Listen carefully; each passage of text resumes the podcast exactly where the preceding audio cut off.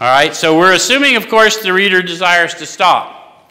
So if this is a point where we're supposed to tell them, if you don't desire to stop, don't keep reading. It's going to fuck up your drinking.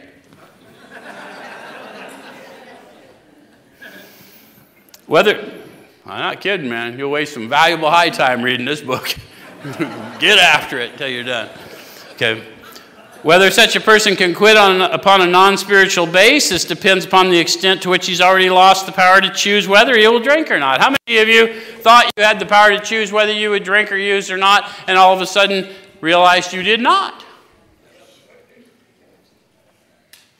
Yeah, people who cannot or will not. And I always ask people, think yourself to be a cannot or a will not?